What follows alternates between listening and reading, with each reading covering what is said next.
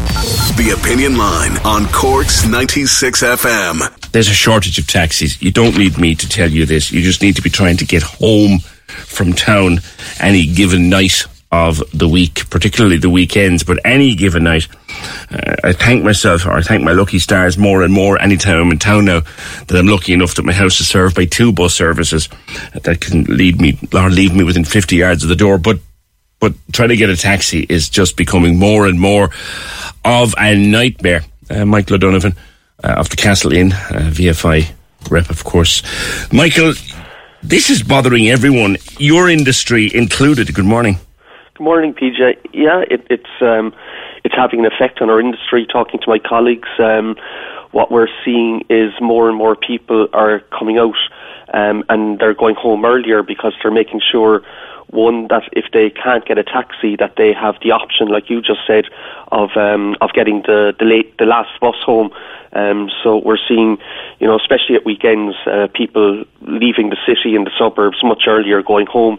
Uh, we've had instances of, um, you know, bars saying that they were trying to get taxis for people for waiting half an hour, an hour. Um, it's not uncommon to hear people saying that now at the moment.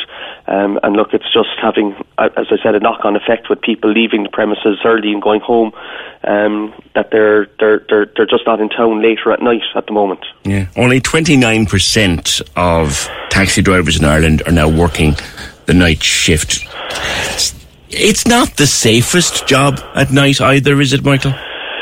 No, look, I, I look. Thankfully, we haven't heard of um, you know many instances here in Cork City um, or, or Cork County. Uh, look, we're aware of there was an incident. Uh, a taxi man was attacked, I think, in Galway uh, the week before last. Um, it's not, but I look. Hopefully, you know, thankfully, the incidents aren't uh, aren't aren't huge. There's not a huge number of them when they take place. It's it's not great for their industry.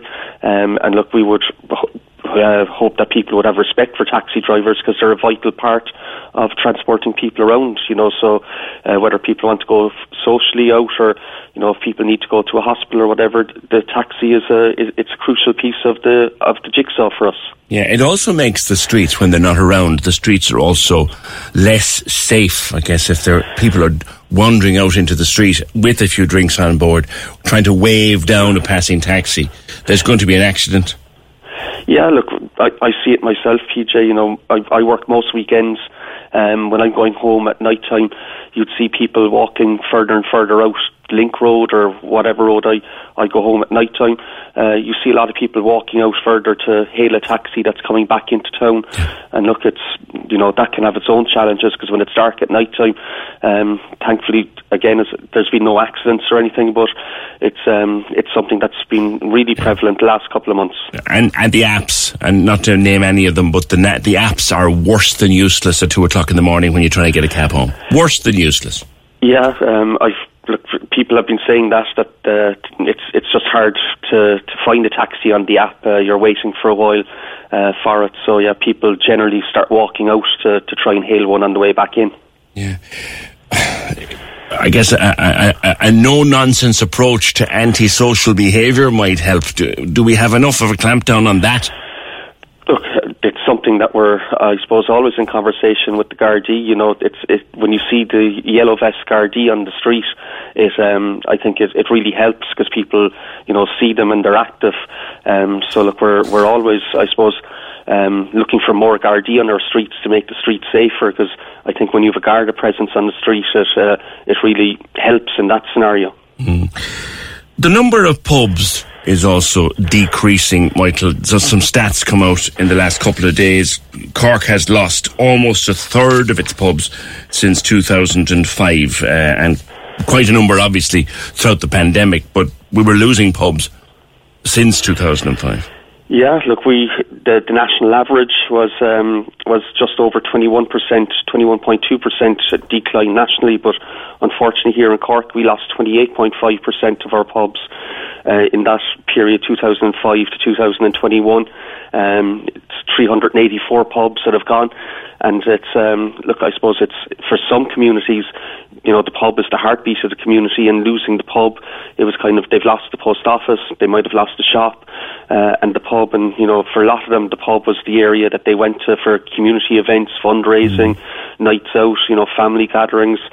Um, and look, I suppose what we're trying to point out to the government is we're heading into a winter, you know, uh, we're facing rising costs. You know, energy costs are going to be well. We just don't know where they're going to be. You know, mm-hmm. come the winter this year. Um, so the costs are really going up, and we're facing with uh, people, you know, going out with their disposable income. Yeah, they're being more careful. So, but, the, you know, what they're going to, you know, what they're doing, Michael, is, and one of the things they're doing is they're going to the Offi, and even with minimum pricing, they're going to the Offi and they're buying a six pack or two six packs, and they're having friends over and they're buying a bottle of wine and they're having friends over because the price of drink at the counter, and I know it's all taken up with tax and all that kind of palaver, the price of drink at the counter, Michael, is outrageous. Yeah, look, we're, that's one of our asks for the government for this uh, for this budget is to cut the excise duty by seven point five percent. It would cost the taxpayer 92, um, 92.5 million uh, in, in in take for the exchequer, but you know it would drop the price of the of drink uh, at the counter. Do you think it'll be passed on?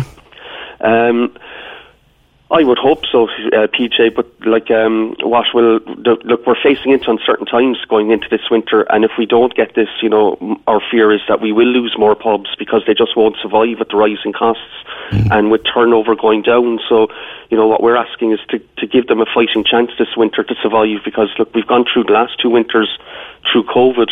Um, lots, you know, most of us were closed for it, so there's been no revenue, you know, yeah. generated. So the fear is that a lot won't survive this winter. Okay, Michael, thanks. Michael O'Donovan, um, VFI official, of course, and uh, owner and operator of the Castle Inn. No taxis home, and pubs closing at a rate of knots.